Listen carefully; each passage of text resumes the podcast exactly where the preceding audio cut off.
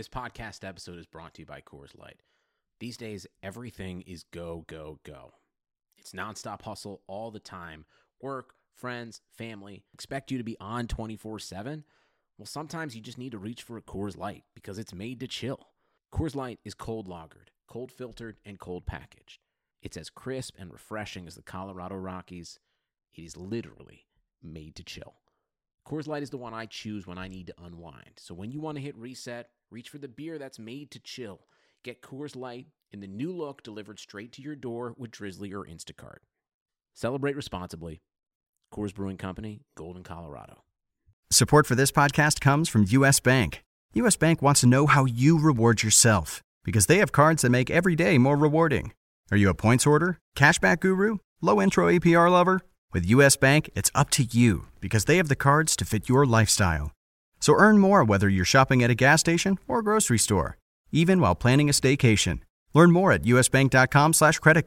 U.S. Bank credit cards are issued by U.S. Bank National Association ND. Some restrictions may apply. Member FDIC. So, do the holiday edition a little bit early. I know some people told us, and of course we believe them, that without this podcast, I don't even know if they would get through the holidays. And so, you know, we're going to deliver because we always deliver, you and me. Yeah, absolutely. Uh, earlier this week, uh, maybe be a shorter one, um, but uh, I, have been buried in fantasy hoops drafts. I've done three in the last 12 hours, and uh, even including a main event uh, Tuesday morning. And um, yeah, so I'm kind of all over the place. Then I just recorded a football pod with Matt Harmon, and now I'm going to talk about God knows what with Liss. So how you been, man? I actually do have something that crazy happened to me recently. All right. Well, I want to hear about that. Uh, I, I've just been, you know, down the down the road I was on last week where I just believe less and less. I hear the opposite on every issue. I just don't believe anything. And now, you know, I, I love Glenn Greenwald. You know, I just I love the guy, and I think he's such a valuable journalist. But I hear him talking about, oh, Biden said he'd do this, and now he's not doing that, and this is happening, and this, these people are in the cabinet, and I'm thinking, who cares? Who cares about any of that stuff? How could you care about that? That's such a dead end. The whole system is such a dead end. I'm so out of it. You know, we used to talk about all this electoral stuff and what's going to happen and this and that. It's a dead end. They're never going to get the goods from Ghislaine Maxwell. It's never going to happen. The Russiagate people yeah. who lied are going to go to jail for like two weeks and get out at, at worst. Nothing's going to happen. There'll be a new war they try to start. It's just a, it's just a race to yeah, see. no, I think they already are starting that. But yeah, no, I um, yeah, I hear you. I'm not hanging on every. Yeah, who cares? I think it was it was fine to get kind of into it. You know, leading into the election, that was just kind of just understood. But I understand what you're saying now. Just taking a, a, a who cares approach is is absolutely kind of what I've been doing as well. It, it's just a race to see whether they can achieve a nefarious end before people switch to Bitcoin and pull the plug. It's just a race. People are going to like start the new system, or is the old system going to do us in before we can switch? That's just the race. They're trying to pull their dollars out of the system. People are trying to start a new system. There's a race. They're all grabbing at it. They're both going to happen at the same time, but I feel like the old thing is unsalvageable. It's like a house that you're like, yeah, we got to fix this and repair everything, and they're like, just knock it down and start again. It's, it's, it's this thing. This thing's over. It would be comical to get worked up over over the things like you're saying, though. Yeah, all the like, news of who, what, who's being appointed. This is all this is all ridiculous. And and the this whole thing. Oh, oh wait, there's a new strain of corona. Oh wait, you need like eight versions of the vaccine, and they're sure the vaccine is going to work against the new strain. Of course it will, even though the flu often doesn't work against the new strain. It's like, oh, this is never going to end. You know, it's like you're still taking off your shoes at the airport. You know, because some dude like in 2003 tried some failed attempt. You're still taking off your shoes at the airport. They don't give back power. You think these politicians, when they could say, you're allowed to leave your house. Oh, you're not allowed to leave your house. Oh, you're allowed to leave your house for these hours. And everyone says, okay, what am I allowed to leave again? What am I allowed to do? You think they're going to give that back when this pandemic's over? Or there's never, the pandemic's never going to be over. There's going to be something. There's going to be some strain of something. It's going to mutate again. People are always going to be dying might be. Well, I fully hear what you're saying. I don't know what's going on in Europe, though. That does seem scary. I don't, I don't know what is happening over there or what to believe, but it does look like something. But yeah, I, I understand. Who knows? The, Who knows? I mean, it's an emergency, so obviously there's a new emergency. There'll be an emergency after this too. Maybe there'll be a terrorist attack. It'll be a terrorist attack and COVID, and then for your own safety, you're not allowed to go anywhere. I saw this thing. This guy Marty Bent, he does a Bitcoin Bitcoin podcast, and basically screenshotted a page from a book called The Sovereign Individual, which I'm trying to order, but I haven't found it, found it yet. Try not to order from Amazon. But Sovereign Individual was written in 1997 and predicted uncannily a lot of things that are going on today. And one of the things they said in this passage was that the, the best places to live in the world, like the US, the UK, France, wherever it was in the 90s, they have kind of a, a monopoly on their citizens because this is where you, you want to live, this is where you want to be. And you're going to pay the taxes and do the things you have to do. But he said pretty soon there's going to be a lot of places in the world that are really nice to live, and they're going to compete for citizens once everything's digital and online. And it, nobody who's not you know just extremely attached to their location or just dumb is going to be paying the the rake to be in these places. And so, well, that's already happening with the big cities. Yeah, and that's literally happening right now. Right, but he, and then he said you know, you could see that this is going to be really detrimental for the prosperous countries when their citizens are basically shopping around for other locales that have a better deal. And in, in the passage, they were like, we could see some sort of pandemic occurring or seem like being launched to uh, as an excuse to seal borders and to keep people where they are and sort of captive to the monopoly state. Because if you can't leave, then the government has monopoly over you. You have to deal with its policies. If you can leave, then people will find a better place. This happened for the U.S. A lot of people escaped oppressive regimes to the U.S., even risked their lives, obviously, to do so, because they were like, no, we're, we're, we're opting out. And you see people migrating all the time for that reason. But it's never really happened from the destination places, right? The U.S. was the place you would go to from these oppressive, oppressive regimes. But now if you have like a lot of friendly regimes to people, to its citizens that are all offering really good deals, it's not good for the places that formerly had monopolies over their people. And they would well, probably. Cali- California is the biggest example, right? Exactly. And, and certainly in the U.S., people are moving to Texas and Colorado and other places. And I would not move back to California. If I went to the U.S., I was looking at Wyoming because it's super Bitcoin friendly and seems like you get a nice piece of land there. I mean, it's obviously in the middle of nowhere, but uh, I would look at places like that also. And yeah, there's an exodus from California because the the rules and the regulations and the taxes are, are oppressive and unfair. And, and, it used to be the most desirable, one of the most desirable. Of course. So, and, and, it's an exodus to say the least. Uh, they don't want you to do this. They don't want you to be able to freely move to other places because it's a threat to them. Well, California is literally going to, or trying to implement, or there's talk of implementing a tax that if you do leave, you'll be. You'll, but I, I, I, looked at that. I mean, I looked at that. It was like thirty million dollars or more. You have to you have to make or the, your net worth. So it would only be a certain amount of people, and those people obviously will have ways to fight it or get around it. Okay. But I'm sure it'll get lower and lower. Once that gets in, it's dangerous because once that they'll be like, well, you know, 15 million is rich people, 5 million, 1 million, and they start going right. down, and then it's just like, yeah, we have pretty much the right to tax people who spend time here. I mean, it's stupid. Obviously, it's going to lead a. The more they try to do it, the more people are just going to. Property values go down. No one will want to buy in, and people try to sell for whatever they can get and get out.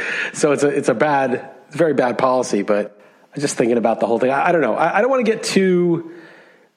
This is what's going to happen. This is not what's going to happen. I just feel like we're really in a situation where remember it was like uh, bend the curve, flatten the curve, a couple of weeks. You know, we need to do this, and everyone's like, all right, or not everyone, but a lot of people are like, all right, fine, you know, I'll, I'll stay home. It's cool. Like, we don't want to have an Italy happen, hospitals being overflowing, people dying unnecessarily. Let's, let's, you know, spread this out so that, you know, the hospitals can treat them and, and, and give it time to build more hospitals and more beds. It doesn't seem like they built any more hospitals or increased capacity. It doesn't seem like they did anything with the six month lead time. And now it's like a year later and there's strain two coming and it's sort of like, wait, okay, so this is your recommendation. Like, I, I feel like when I hear the government say, you know, Portugal, U.S., doesn't matter, say, well, here's what you have to do, here's the rules. I kind of think, like, you mean here's what you recommend, but you obviously have the right to do whatever you want in the Bill of Rights. You have the freedom to travel around your city or your country or whatever. And then I'm thinking, oh, wait, you don't have those rights because it's an emergency. And then I'm thinking, well, who says it's an emergency? Well, the authorities say it's an emergency. So your rights only exist when the authorities mm. don't say it's an emergency. So I've got all these rights. It's the Bill of Rights. It's the Constitution, which is the supreme law of the land. It trumps any other legislative or executive law. Can't violate the Constitution unless there's an emergency that we can unilaterally declare. Oh, wait a second. So my rights only exist in the event that the powers that be don't declare unilaterally an emergency. Well, those aren't rights. They, they only exist at the, at the whims of, of those in power. And so I think like as this goes on, A government's losing, you know, we're losing respect when Nancy Pelosi's going to the hair salon and Gavin Newsom's going to the French laundry and the mayor of Austin is traveling to Mexico after. You know, you know what that dinner was about? Just sorry to interrupt briefly. The, somebody's 50th birthday, right? Somebody's birthday party. Ah, uh, either okay, that could be, or the night after. One of those was a thousand percent Hollywood lobbyists. I, just feel like at a certain point, and, and, it's getting to a boiling point where people are like, "No, this is my right," and they're, they're going to take this to court. And I don't think, I mean, assuming the Constitution exists, which that'll be put to the test, I don't think any of this stuff will hold up. I don't think it's constitutional to have a year long emergency unilaterally declared when, yeah, it's a it's a virus and people are dying. But it, it seems like there, there's a couple things that can happen. If it's like the movie Contagion, where people are like just dropping dead in the street, and it's like every third person's dead or super sick, you're not going to have to tell people not to go to restaurants. If like literally you're looking at corpses in the street and people who are you know 30 years old coughing up blood in the street and dropping dead, and tons of your friends and tons of athletes and celebrities are all dead. And someone say, you know, the government's saying you can't go to your favorite restaurant right now. That's not even relevant. Of course, you wouldn't go to your restaurant. You'd be like up in the mountains somewhere in a cabin. like that. You wouldn't be going to a restaurant. I think you should social distance now. You think that would be necessary if that if that were the pandemic? Of course not. You'd be distancing and like by force distancing, like setting up barbed wire around your property so that nobody ever came in. That's the weird thing is that the fact that they have to order you to do it even shows that like, yeah, I'm not saying it's not serious. It's not some kind of a, a thing happening with people dying, but I'm just saying like, this is, this is the justification for saying literally the Bill of Rights does not exist. It is invalid.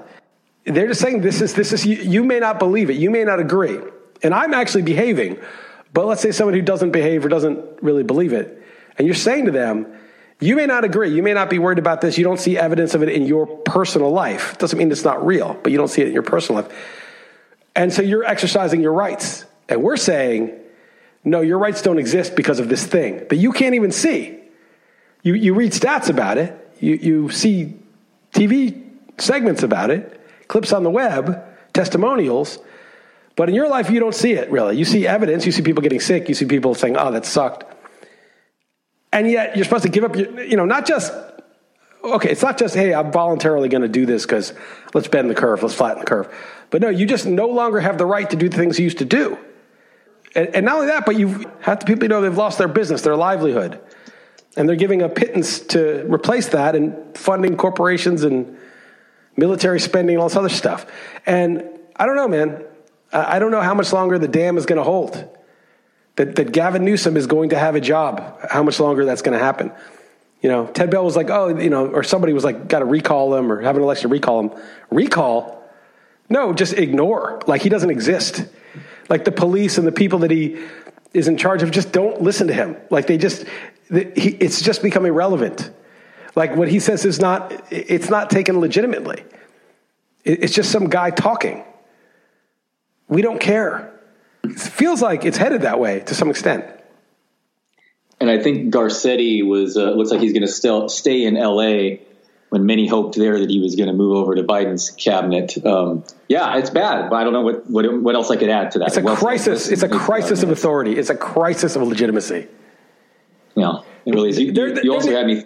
Sorry, go ahead. Go ahead you just had me thinking of the people falling, uh, how different it'd be. Do you remember? I don't know if you saw it or not, but when this first started, there was footage released from China of citizens falling, uh, falling down. Right. Obviously, it was later revealed as just staged. I mean, everything's just so weird about all this. Right. Uh, and you know, I, I, sent you an article. I don't know if you saw it, but this woman who's like a oh yeah, I was going to get that. Yes, I was just reading that before. I, yeah, investigator. You know, she knows what she's doing, and she takes it seriously. COVID. She's taking precautions and all that.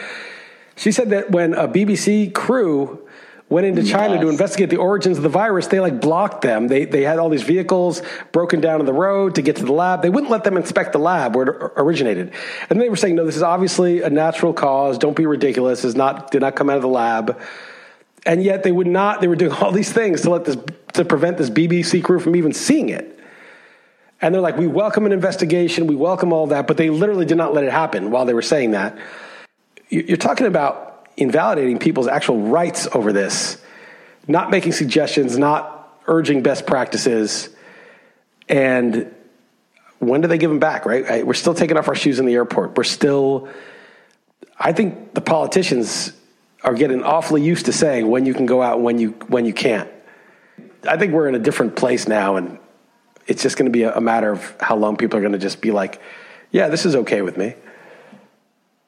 I think we're definitely in a different place now. Um, the BBC story was fascinating because they they really kind of painted it like no, they're they're you know they did it. They didn't give much evidence to the the lab theory, but at the same time, it was extremely weird the lengths at which uh, were taken to disrupt them from looking at it with all these fake broken down vehicles and and all the locals telling them the shadiness. That was just really really weird. So who knows what to make of any of it? Yeah, I mean, sort of the simplest explanation is there must be something at the lab they didn't want those journalists to see.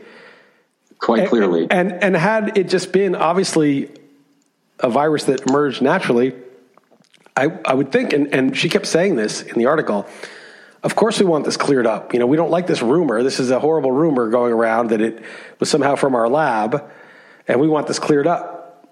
But you know, talk is cheap. I mean, their behavior was as though they really did not want them inspecting that lab. And well, maybe yeah, maybe some other. She reason. got chastised for saying that too. There's like she that someone apparently uh, contacted them and said she does not represent her thoughts don't represent ours or whatever. So she even got in trouble for saying that. It's like the uh, Epstein suicide. There's no need to insert your own conspiracy there you don't have to posit exactly who killed him to say that Hillary Clinton ordered the hit. That is conspiracy. To say that he didn't right. kill himself to me is self evident. to say that they, they don't want people to find out something about the origins of this virus seems self evident. They would know, we would know. It's been a long time. They blocked the access. To say exactly how it happened or what happened is a conspiracy. I think people need to distinguish between yeah. positing the specific well, reason, like as though you know, right? Oh, well, there is sex trafficking going on, and Epstein was doing this and blackmailing people with it, and a lot of people are caught up in it, and we never found out because he was murdered or moved somewhere, or who knows, right? I don't know. I, I don't know the answer to that. But we, but to posit that it's Oprah and it's Tom Hanks, I mean, anything in the world is possible. It's metaphysically possible. But to, to state that as though that's plausible is to engage in conspiracy theories. And I think, but I think what a lot of which, which kind of kind of hurts anyone who brings it up. Then in general, then in turn, right? Epstein didn't kill himself. I feel very positive of that based on the evidence that I've seen. You know, there's always a small chance it is what it is. I feel confident that there's something fishy about how this started, and I don't know what it is, but that this is not the usual thing when a, a flu strain comes you know around or whatever. And I, I, think that what the mainstream does a lot, and I've seen this a lot. They, they talk about QAnon, they joke about it, and there's a whole cartoon about how how do you talk to your friends who are into conspiracy theories, and there's a whole video about how when you just have to post about you know the the sex trafficking with Oprah or something like that, and it's like making this big joke. But someone else quote tweeted that and said, "How you talk to your friends who believe the government, believe that oh, good, my guy won. Things will be better now.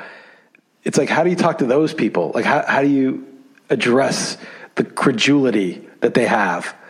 And, and so they want to make it like everybody who doesn't agree with the government is oh, Oprah's sex trafficking again. They, they, they, think like if you don't agree with the government, that's where you're going. But mm-hmm. I think I think it's that's just such a straw. It's like the biggest straw man ever. It's it's like no, people don't trust the government because it's not trustworthy. You know, there was no weapons of mass destruction in Iraq. Epstein didn't kill himself. The financial crisis was a basically a theft of, of poor and middle class people to the rich. These things are not being reported on. They're not really being told to the public. There's, you know, Snowden did not go to Russia to give things to Putin. They, they say that Snowden's uh, revelations got people killed. Totally false. No evidence for that whatsoever. And, and so, like, you know, people who or not even like you have to even be woke. You just have to be not totally idiotic to realize that the official story is false, and and yet they want to only address the people who are deep down the QAnon rabbit hole. Yep. No, I totally, totally makes sense, dude. Well said. It's, I don't know what to say about the, where it goes from here. I mean, it's just now it's, yeah. Oh, it, it's, I mean, you got to exfiltrate yourself, basically. Get out, figure out ways to pull your energy, attention, money out. Pull it out of the system. You know, like I've muted every single blue check journalist from these organizations because I'm withdrawing my energy from what they're saying. I'm withdrawing to the extent you buy any Bitcoin, you're withdrawing your money from the existing system and putting it into the new one. And who knows, right? I mean, I, I, I believe in it, but I'm not, I can't vouch for every aspect of everything. I, I think the, in terms of first principles, it seems very sound and wholesome, but again, like we're, we're all a little bit in the dark. But you withdraw your, your attention from it and then build something of your own. You know, it's sort of like when you are friends with somebody, you start realizing it's kind of a, a toxic sociopath, and you're like, eh, you just start to pull your attention away, right? You don't try to change them or fix them. You just sort of, all right, okay, I, I see what's kind of going on here. This dynamic is getting a little bad. I'm going to direct this somewhere else. Speaking of Bitcoin, uh, you wrote a, a, a nice column on it this week, and everyone should point the listeners to it. Yeah, I didn't really put it out on Twitter, but did, you, did it make perfect sense to you what I was saying? I think so. Yes. Yes. Well, I guess not perfect. Yes. I think I got it. Yeah. Yeah. I think. I mean, the, the idea is basically that, you know, when you, when you store, if, if you were to have, uh, get your Bitcoin off an exchange and have it in, in cold storage, you would have key a code basically, yeah, right? Like a yeah. key code is basically what you. I mean, it's a kind of an ingenious idea. I haven't even heard anyone really right. think of it. I'm sure it's out there though, but maybe not. I know, and I keep asking all the like OGs, like, "Hey, what do you think of this?" And they won't give me a response. They're like blowing me off. I don't know why. Maybe just because they, they're just too busy with other stuff. But and I'm not ag- aggressively doing it because you know I don't want to like, sure. put myself out there that much. But but basically, the idea is you know you have a 24 word seed that is your generates your private key, and your private key is basically your that's the goods. That's your ability to spend your Bitcoin. And so when you have a, a, wallet that's that has the information that allows you to spend your Bitcoin, uh, you want to know the actual 24 words that can be used to generate it, the private key. Because if your wallet breaks or is lost, uh, you want to be able to buy a new one and put the key in, and obviously not be SOL. Uh, because once it's lost, it's gone forever. So the problem is that you know there's, there's two problems. One is that 24 words is kind of a lot to uh, remember, uh, and secondly, that if you have these 24 word lists lying around, uh, someone could find it and just plug that into their own device and send it to themselves, and you're shit out of luck. So, my idea was instead of having these 24 word lists lying around, you basically there's something else you can do. It's called a passphrase. Right. So to be clear, just to be clear, they could so they could put that in. It's when they have that the the 24 words, they could put that in any any device. Then. Right. It's a bearer instrument in a way, right? But it's not like physical bearer instrument. It's a knowledge instrument. So like if you know your private key, it's your money. If you don't know your private key, it's not your money. Bitcoin, the entire amount of it, which is like 500 billion dollars now, is all hidden in plain sight.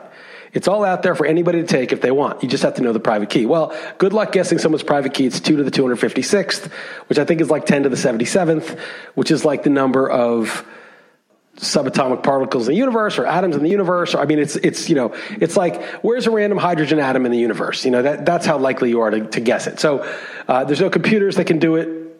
there's no, there's nothing that can, that can figure out your private key. So, but 24 words is enough is enough to generate a private key, and it's that astronomically, you know, permutation wise, it's it's that big.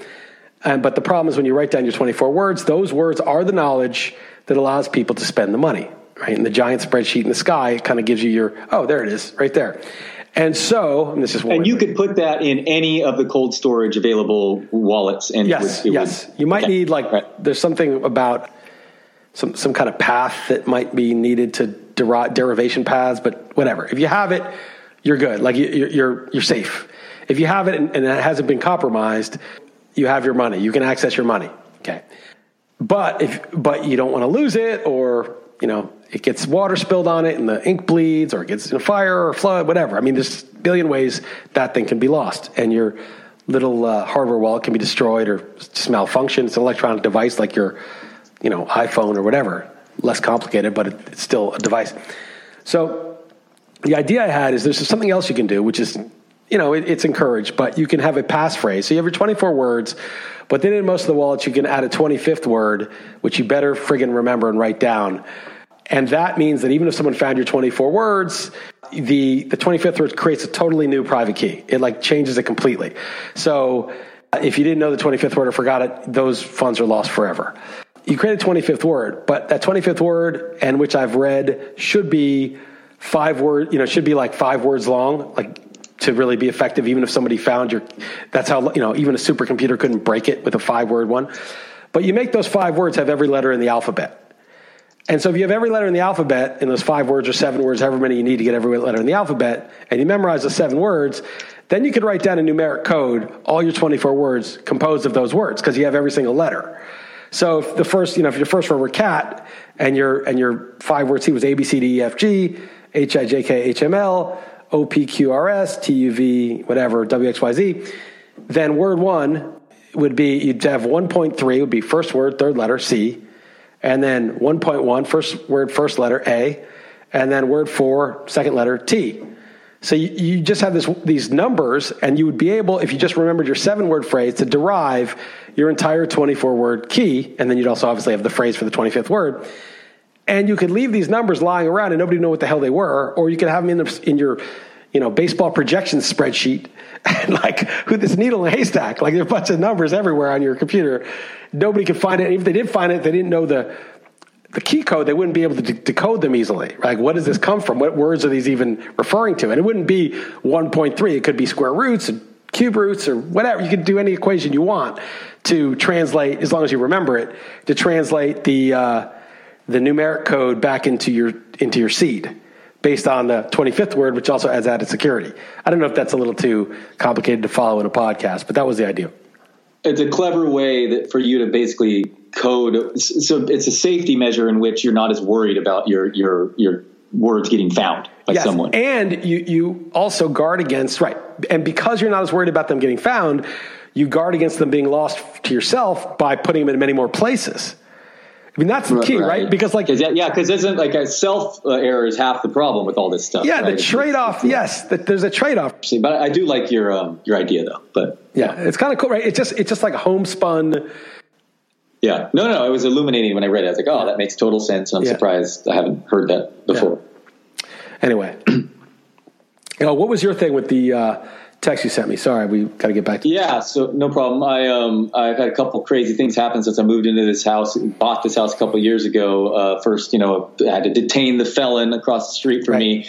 And now a neighbor across the street had his house burned down uh, last week. It was pretty wild to wake up at five, six o'clock in the morning and uh, that picture probably didn't even do it justice. But there were four fire trucks on the street, and um, horrible. Yeah, a house uh, across the street, and then the neighbor one over burned completely down in my my neighborhood this last week, and it was pretty pretty wild in the in the night to see the the, the flames just just everywhere. But that's it. You didn't know him. He wasn't like. Uh he wasn't like in charge of the voting machine review in the county that you were in or something like that. No, no conspiracy. No, yeah, yeah, yeah. No conspiracy. I don't believe. Uh, but um, yeah, no, I, I uh, not friends or anything with him, but just just know as a neighbor and right. um, pretty pretty shitty. Um, yeah, yeah horrible. have that yeah. happen. Man. Yeah, sure. pretty yeah, sucks, man. So anyway, that was crazy. I want to send you a, a picture of that just to do. I mean, that was pretty wild looking, right? Yeah, it's pretty close to your house too. very close to my house. So I don't know what that's going to do for the old uh, property value. What's going to happen next? But um, yeah, that clearly that house is going to have to um, be rebuilt. So I dealt with that this past week, and um, I, am sure you're as excited as I am for the Warriors to tip off the NBA tonight against Kevin Durant. Yeah, I'm sure. I, I was talking uh, NBA with Nick Whalen today on the XM show. I listened. Actually. Yeah, I listened. And, and I was, you know, I'm, i miss it. You know, I love the NBA. The NBA is great. Fantasy NBA is great. You know, I want to get some Doncic uh, you know, Anthony Davis, who went on, on the all-time team. My all-time team on XM that we did it was Dre, Nick, me, and Jeff, and I, I still think mine was the best. But it was there was mixed reviews. They liked my team, but I had uh, Anthony Davis in like the fifth round as like one of my scrubs, you know, on the all-time squad. So Yeah, he's like I, top three. He's like top three PER or something all time. He's. Uh, I just drafted him today in the main event, so let, us do this. Yeah, well, Nick, well, Nick said he would take him first overall because he's now shooting threes in the preseason. Nice. I like to hear it. And Harden's, you know, looking a little chubby, so he's uh he's, yeah. he went first still. Eddie Lacy, Eddie Lacy of the NBA. Yeah. yeah, yeah. Rick Ross was trending on Twitter when his picture went up uh, with, with James Harden. But I, I, got a I got Anthony Davis uh, number two, so I'm with you there. But yeah, I know that you're not into hoops. I was obviously just just joking. But I've, I've done more drafts than than recently, and even my home league had more more people. People are people are kind of into the season, but it's weird, you know, starting at a different time than, yeah. than usual, it's and with better. the fantasy playoffs in football right now. Yeah, but, but it's, it's better than middle. Better most people have been eliminated from their football season, so it's better now. And I, I like, uh, I'm kind of jealous, but I, every time I started to do NBA the last five years, I'd like half-ass it and then like get behind and then just punt. You know, it's just I couldn't. The problem with fantasy, and I'll say one last thing, and we can get into some other stuff. There's one other thing I want to mention. Just remind me, but is that it's become too much work. I back in the day, the amount of information and had to be good at like figuring out who the next breakout guy was. Was just kind of like getting a little ahead of everybody and just being aggressive and watching games and, and reading up on stuff. It was just kind of fun. But now even baseball especially, but basketball, even football a little bit. Football's the least of the of this. There's just like it's such a real commitment to digging into everything. And I feel like I want to create a product or something where it's just automated. Like, you know, think about this, right? And I, I get into this with people all the time. They argue, but, but I don't think it's an argument in when you draft on any commish service, Yahoo or NFFC or whatever, the ADPs are preloaded or the Yahoo rankings are preloaded so that your list starts with the top guy. Everybody's looking at the same list, which more or less for the first 100 pick, there's some difference of opinion, but there's the top 100 guys. So we don't all have to create a list from scratch, make our own cheat sheet. It's all there for us. I don't know why for free agents that's not the same thing that we don't have like a default, like somebody at Yahoo or one guy in the industry just sets the order of the free agent display for every commission service, one dude, and we all see the guys listed in, in the order. And of course, just like the, you know, the preseason ADP, we can disagree with it, but it's just there so that we're not all doing the same work. And that there's a, a feature on every site where you say auto pick and it just basically randomizes bids based on your needs and comes up with it. And then you can always edit it, but you could just you could just say auto. So I'm on vacation, I'm busy, and you know it, it's not going to be your perfect thing, but it's going to be ballpark. You're going to get a couple players.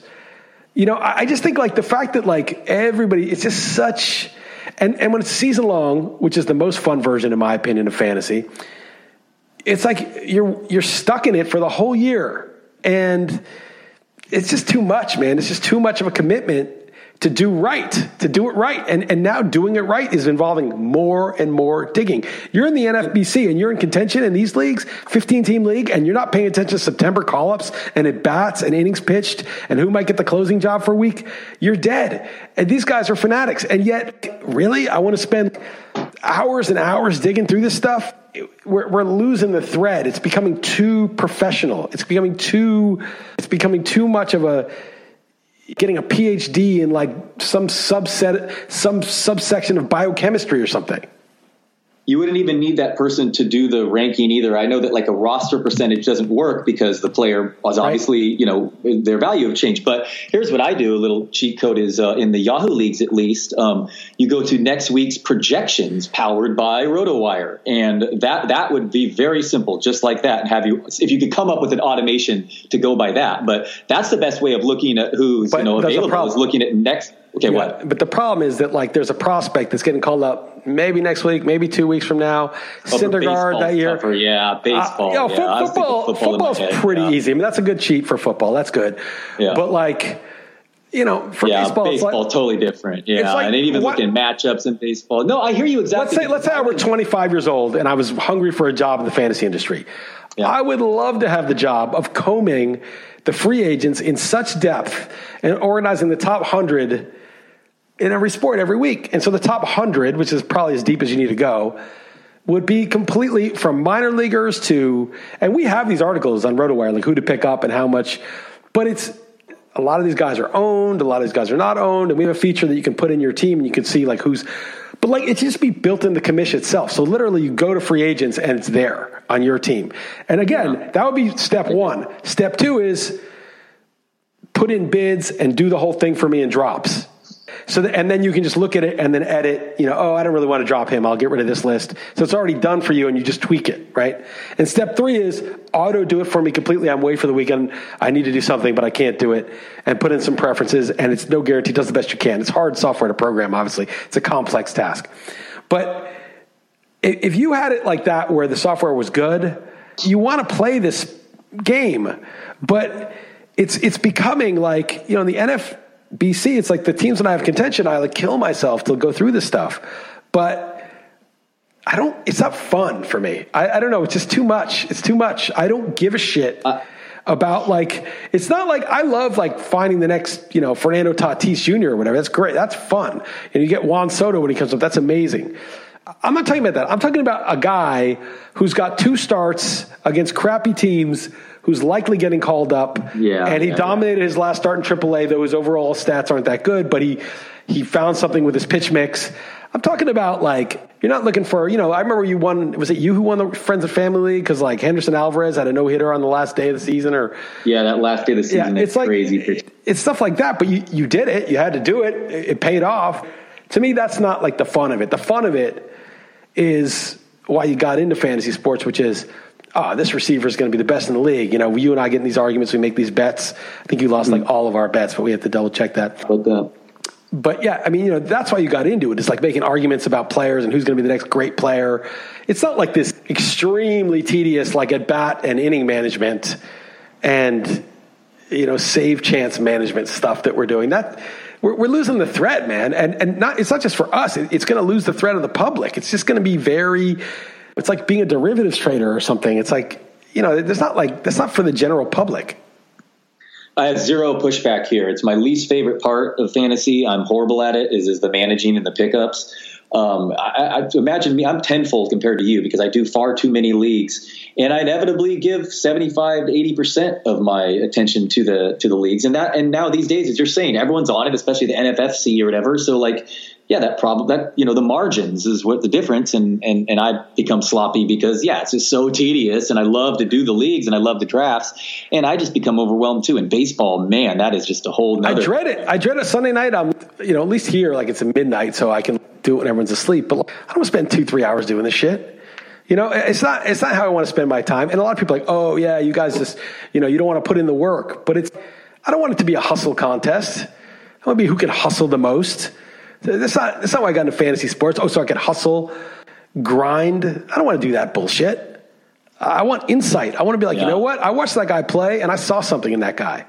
I'm going to pick up Jalen Hurts. That guy looked damn good. I'm going to pick him I was up. just going to say, I'm ex- especially annoyed right now because I had him Hurts uh, stored in, I thought all Superflex leagues I was in, but apparently not Team Huevos, where I lost to Andy Behrens this week because of Hurts, who, who went against me and ah. put up 190 points. I put up 162 points, would have beat any of the other two people in the playoffs but lost to Behrens and Hurts. Losing to Behrens hurts. It did hurts. Yeah, it really did. Jalen hurts. But Jalen, Jalen, the truth hurts. I, I know someone else has probably said that, but that should be his nickname. no doubt. How good does he look? He's awesome. He looks like Deshaun Watson to me. But that's what fantasy is about: is being like, oh, that Jalen Hurts dude. Like Wentz is pretty bad. Like they're gonna have to. They might make a switch. I'm gonna pick him up. You know, look at his college numbers. He runs. He's gonna be good.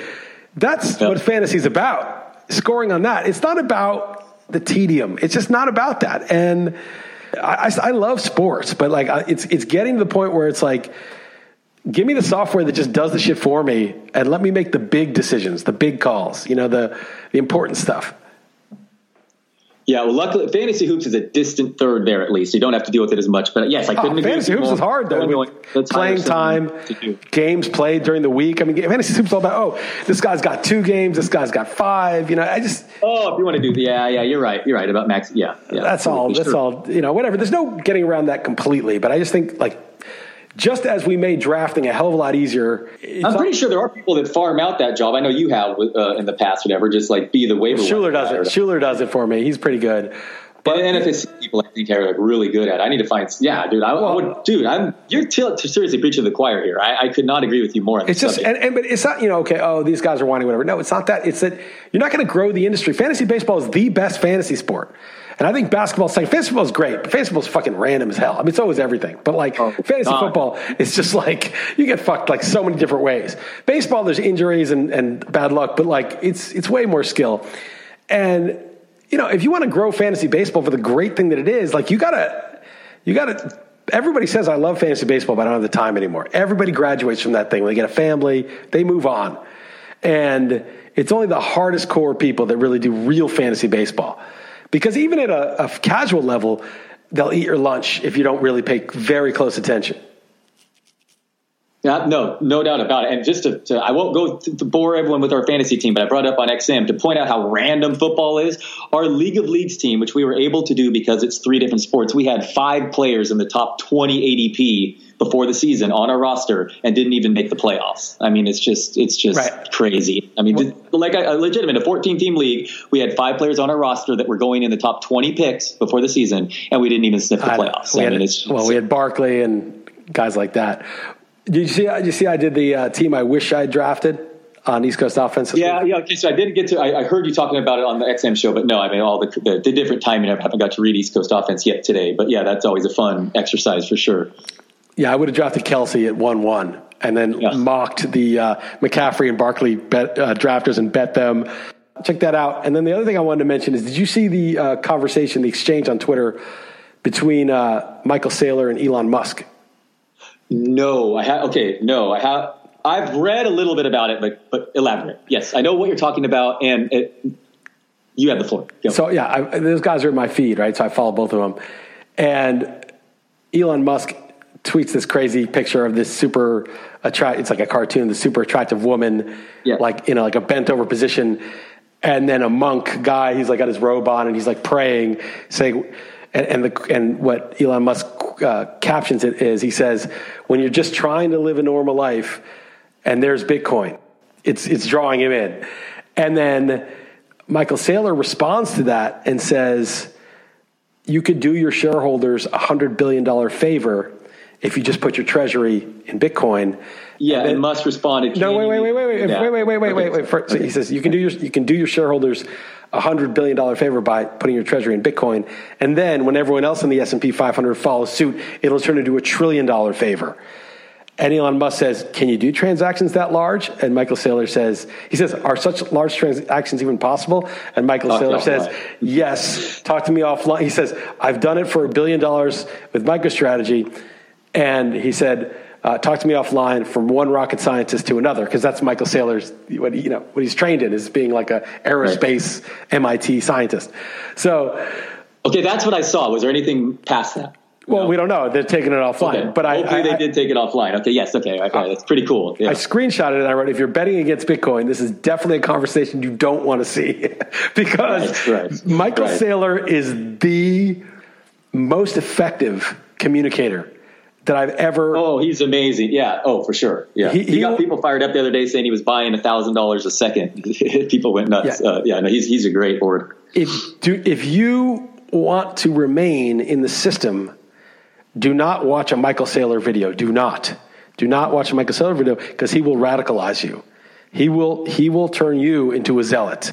Good, compliant, credulous citizen that you are. Do not watch a Michael Saylor video. It is like. Uh, the guy is incredibly effective. I really hope they did have that conversation. Yeah, we'll see. But I mean, the fact that I don't know, it's just you know because that that's was, game over. Sure. That's game over. That I'm glad you brought that up. And I, I thought about that. And I'm going to float something else. I know we. I said we're going to do this short, but now it's going long. But I'm going to float something else that Think about Apple. well, Apple all, all, of them, all of these. So, so, so the I'm just waiting for Apple personally. That's what I'm just waiting for. They just have all this just sitting there. I just don't understand. I'm waiting any day for Apple. Yeah, I hope they're not watching Michael Saylor videos because that'll be the end of that. But the point is, when the avalanche happens, then it's like a black hole. It sucks in all the value of gold. It sucks in all the, you know, re- we talked about this. Real estate is only, I don't know what the percentage of real estate values are store value, but when people have four or five houses, they can't live in them. They're not doing it for real estate. They're doing it to collect rent. They're doing it. Some people are running a business, like they're good at like developers and flipping houses and becoming landlords. But other people are like, I don't know where else to put the money, so I'm just going to buy more property because it holds some value. And I don't, I don't know where to invest my money, so I'll just buy Apple stock because it holds value. But as soon as they're like, oh, here's a place to store this energy, to put this in a battery so I can retrieve it later. It's like I don't know if I talked about this last week, but like it's like putting it in a it's like a Tesla battery, and you're like, here's the energy. I got it from the sunlight. Now I'm going to put it in this battery and it's going to store. And when I need the energy, when there's no sun, I'll be able to power my house from the battery. Well, that's what savings is. It's like I've got this money that I can't spend right now because I don't want to spend all my money right now on Lamborghinis and, fancy suits. I just have enough to live on. I've got some extra that I've worked for, and I want to put it somewhere. And I don't want it to be a lot less. I want this energy to deplete, like the battery to lose half of its charge while I'm waiting. I want it to have as much as I store, almost all of it. So when I need it for later, I'll have it. That's all, you know, storing your money is supposed to be. But instead, you've got to run a business, a real estate business. I've got to collect rent. I've got to trim trees. I've got to fix plumbing. I've got to interview tenants. Now running a business. I'm just trying to store my money. I don't want to run a business. I don't want to run a whole business.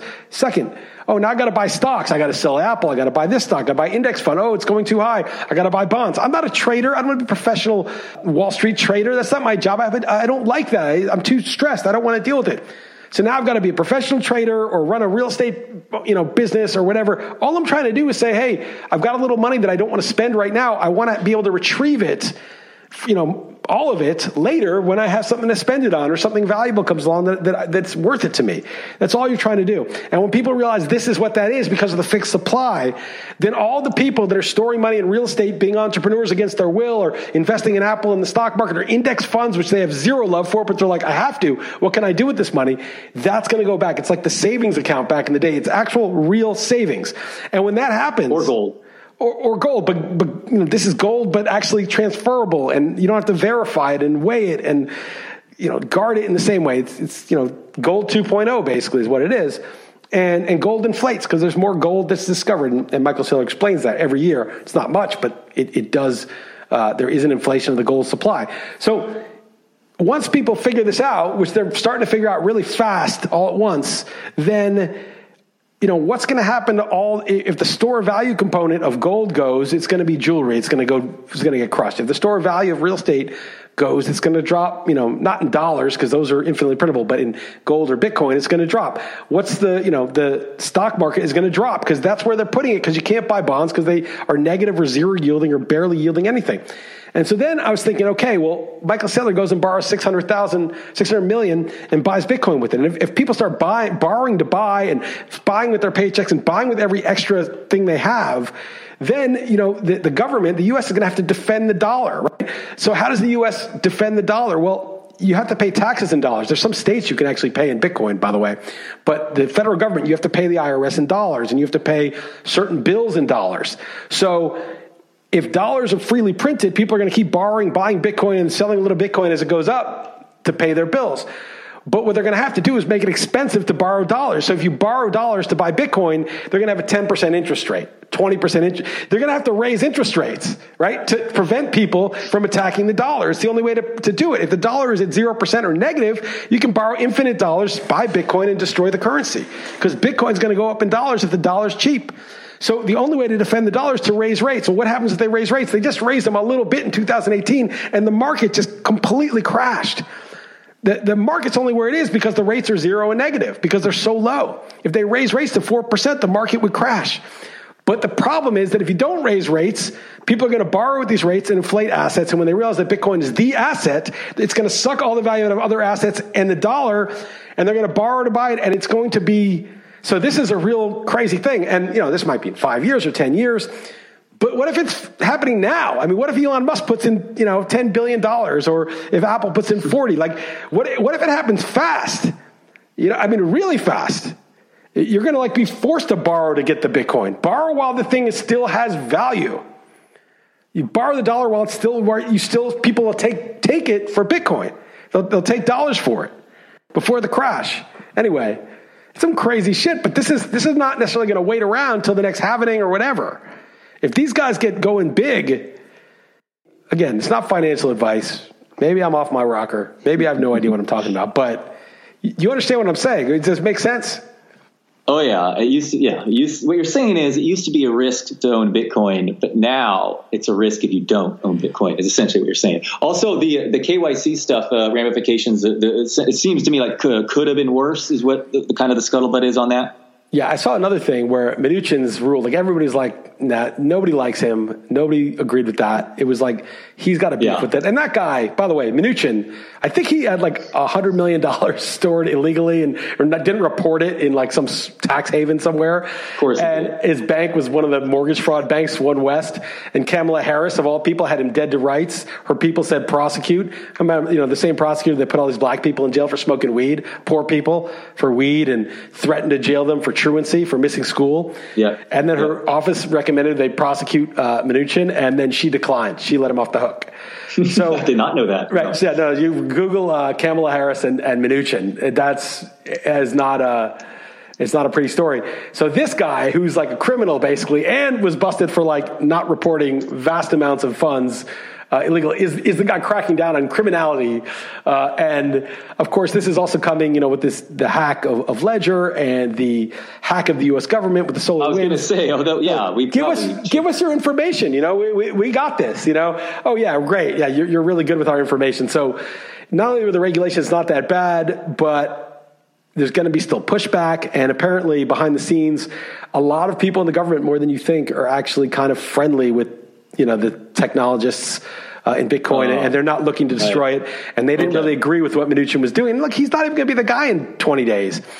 Good riddance. Yeah, there's a word for that. I forget the word. I can't remember anything these days. But the uh, when you try to slip something through last minute. Yeah, yeah, oh, yeah. There's a, there's a, a type of bill that's 15 days instead of the standard yeah. 90 days. But there's some pretty big uh, players like pushing back against this and obviously it's the banks and whoever else, and maybe people who are worried about the scenario where they lose a lot of sway because Bitcoin's taken over, or trying to make it harder. But even if they this did pass, I don't think it would really be a a major blow. But anyway, how, what, how did we do last week? Like one and four or something bad? Uh, not even. Oh boy, I'm not. I'm not sure. Honestly, uh, yeah. I'm gonna look this I, shit up right now. Right. Yeah. I know. I know it's bad. I know we're out. We're really out. There's nothing left for us. Yeah. Um, Let's see. Uh, what did we go? Packers, one? Broncos. Okay, Titans. We won one and four. Well, one and four. We're dead. Oh yeah, yeah, brutal. Yeah. All right, but I made a good call. Titans over Jaguars at the last minute. Otherwise, we would have been 0 and 5. Okay. good call. Okay, ready? Vikings plus seven at Saints. I like the Saints. What about you? Yeah, I took the Saints. Buccaneers minus eight and a half at Lions. Uh, a lot of points. Took the Lions. Me too. We're going to lose everything because we're both agreeing it's so fucking square what we're doing. 49ers at Cardinals uh, plus four and a half. Who'd you take? I took the Cardinals Sorry here. Uh, I've been down on them down. Um, been wrong on my Niners more often than not this year, but I think it's they're done. They're toast. Beathard starting. Cardinals are playing well. Yeah, the Cardinals defense. I, it's one. Of, I would use this actually. Sure. Okay, let's use it. I like the Cardinals too. Uh, Dolphins at Raiders. Who do you got? Sorry, minus, uh, minus two and a half at Raiders. Dolphins, I usually fade the Raiders, um, but oh, Mariota, it could be interesting. Mariota's um, good. What are they like? Belichick hadn't lost to a rookie quarterback since 2013. He dominates them seven and 21, and Tua got it done. That defense, but um, whatever. This should be a, a close game. But I, I, took the Dolphins. I have it exactly two and a half, so I think I'll probably take the Dolphins, but maybe I'll take the Raiders. I'll take the Raiders. Uh, Panthers at football team. It's Panthers plus two and a half at football team. Uh, took football team. What's going on with the quarterback position there? But man, that defense is is the real deal. So I took took WFT. Have some respect for uh, Dwayne Haskins. Has- I, yeah. I upgraded Haskins a lot after that. Uh, yeah. Real man, real man always goes to the strip club during COVID. Uh, but I'm taking uh, I'm taking the Panthers. Colts minus two and a half at Steelers. Uh, I mean, I actually do want to write off the Steelers. They look so bad; they're not going to win a playoff game. But just out of principle, you got to go pit here. That's what I'm doing too. It's probably the square side because that's what all the squares think, right? The, the sharps are probably like, oh, they're done. The Colts are good, but I agree. I'm taking Steelers. Falcons plus ten and a half at Chiefs. What did I do on this? Oh, I laid the wood here. Um, man, it's so weird Atlanta blowing so many leads, but Chiefs are so good, so I, I, I took them. I take the Falcons. Chiefs take the foot yeah, of the gas. A lot of points, yeah, yeah. Bears minus seven and a half at Jags. took the points here. I mean, I don't really like Jacksonville as a favorite by more than seven. Sorry, Chicago. Obviously, their defense is legit, but I, I took the points. Me too. Bengals plus nine at Texans. Uh, again, too many points for a yeah. team with the Texans defense. Uh, give me Cincy. Although you know, love them coming off some big upset win or whatever. Yeah, on Monday week. night, yeah, their big rival yeah. too. It's like a horrible yeah. setup. That narrative shit like screws you up. I'm like, ah, oh, Pittsburgh's going to smash, and they got killed. You know, nine is way more than I, I, would have done, but it's probably one of those Vegas lines that don't make any sense, and then you're like, oh, that's why. Okay, Giants plus 11 and a half at Ravens. Um, oh, I took the Ravens in this one, but I don't feel strongly. I take the Giants just because I'm a homer. Of course Brown. you did. You got to keep this. trip. You got to keep it up. We're already week 16. You're not yeah. going to stop now. No. Browns minus nine and a half at Jets. Okay, so first of all, how the, the curb episode is now just so timely with uh, with, the, about the Jets blowing yes, yes. Trevor Lawrence and everything. They also uh, lost out on the number one overall pick. Yes. What, what do you mean? Yes, I know. I said that, yes. I said that with losing Trevor Lawrence, you know, the Jets. Okay, you'll, li- listen. Let's just listen back to what you said, and then what I oh, said. Okay. Okay. Okay. I think you'll, I think you'll see the joke when you listen back to it. Okay. Sorry. Okay. Uh, anyway, I took the I took the Cleveland Browns here. They're a good bully team. You know, they just think their defense and run game. Um, Jets coming off that miraculous win, so I actually did lay the points here. I took the Jets. I'm, I'm a sucker. All right, Broncos. And I may have changed my mind in beating the book, but I don't want. I probably won't. Broncos uh, plus three at Chargers. Oh, I made this my best bet, but I think I saw it at three and a half when I when I mentally or when I wrote these down. I haven't sent in the stat picks yet, but um, I like the Broncos here. I mean, I, I got to take the Chargers. Come on now. I mean, the coaching as a favorite. Come on, I'm not. Taking, I just do not like the Chargers as a favorite. I think all. the Broncos too. A nice buy low. They're equal teams. Three a lot in this environment, and there's no home field for the Chargers.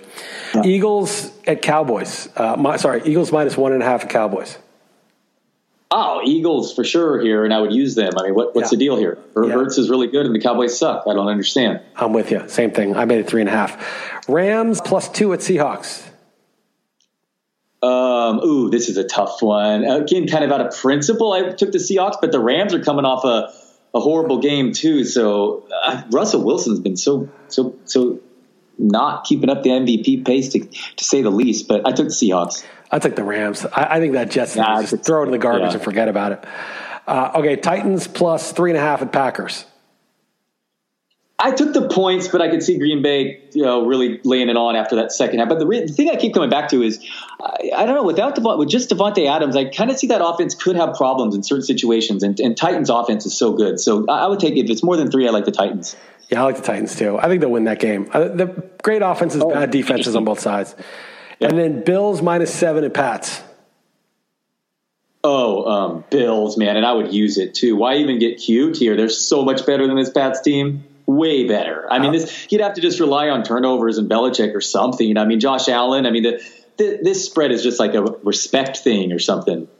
I don't know, man. I I know the Bills want to. It's not going to be an overlook game because it's the Patriots and it's in Gillette Stadium, and they're going to want to stick it to the Patriots, who've stuck Cam to them for 20. five touchdown passes in 13 games. Yeah, but he's got like 11 touchdown runs, and I, I would also say that so they're going to want to stick it to them, and they look great.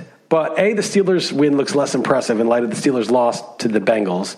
Bills looked awfully good against the Niners, but the and, Niners and the Niners, yeah, the Niners. But the you know the game uh, this past week who they play? Oh, Denver they killed, and that was pretty impressive, but Denver's nothing. I think this is not, they're not going to give it up easy, the Patriots. I don't think they're going to give it up easy. I like the Patriots. I told us, yeah, I fought for Denver last week, and it was just watching them, man. I know the box score may not show it, but that Bills team passes on every first and 10 in neutral situations. I mean, they can run it when they get the lead, but I, I, I know they're just, they're playing smart. They're coached so well, and Josh Allen is just by far the most improved player in sports. Yeah, no, the Bills look great. I mean, it's it's really. I thought they'd have a letdown against Denver. They absolutely did not. So, and Josh Allen looks like Patrick Mahomes. That's the only. That's the comp. Like the comp for Jalen Hurts is Deshaun Watson, but the comp for Josh Allen is Pat Mahomes. That's how sick he is right now. Yeah, no, he is. Yeah, I was worried about him getting. Oh, he's going to be injured because he's going to run a lot. That dude, he's the the linebackers are the ones getting up injured in collisions. It's big yeah. too. So yeah, I would use the Bills, but I hear what you're saying. All right, so we're going to use the Cardinals, right? Yep, Cardinals, Broncos, and Eagles. Cardinals, Broncos, Eagles, and then I'll fight for the Rams And if you want the Bills, you can. Who cares? Okay. I mean, let's do that. Yeah. Pick whoever you want. Pick all five. There's zero Yeah. at stake. I really don't care. All right, cool. All right. Yep. And we're not even doing an XM segment, right? Exactly. This is it. I'm, I'm out. Right. So, all right, man. All right. Short So- one, hour and 20 minutes. Yeah, very, very short. Um, Andrew Wiggins is winning the MVP this year. Thus concludes the Real Man Wood uh, NBA season preview. And uh, good times, Liss. Good All stuff, right. man. Take it easy, man. All right, later.